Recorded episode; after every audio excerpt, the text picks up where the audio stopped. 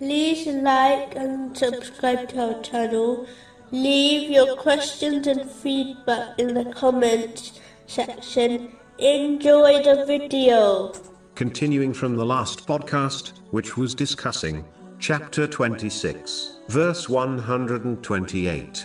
Do you construct on every elevation a sign, amusing yourselves? Specifically, it was discussing a narration found in Jami R. Tirmizi, number 2482, advises that all lawful spending gains reward from Allah, the Exalted, except the wealth which is spent on buildings. Actively taking part in unnecessary construction occupies one's time, which prevents them from performing voluntary righteous deeds, such as fasting, and the voluntary night prayer, out of extreme fatigue.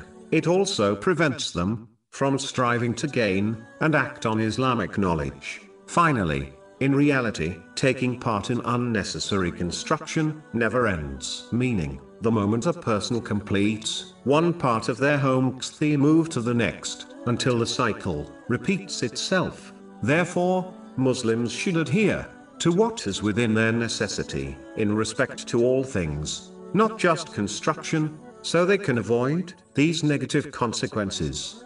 Moving on to chapter 26, verse 129. And take for yourselves palaces and fortresses, that you might abide eternally. In a narration, found in Jami R. Tirmizi, number 2377, the Holy Prophet Muhammad, peace and blessings be upon him, declared that he was not concerned over the excess of this material world, and his example in this world is of a rider who takes a short rest under the shade of a tree and then leaves it behind by moving on.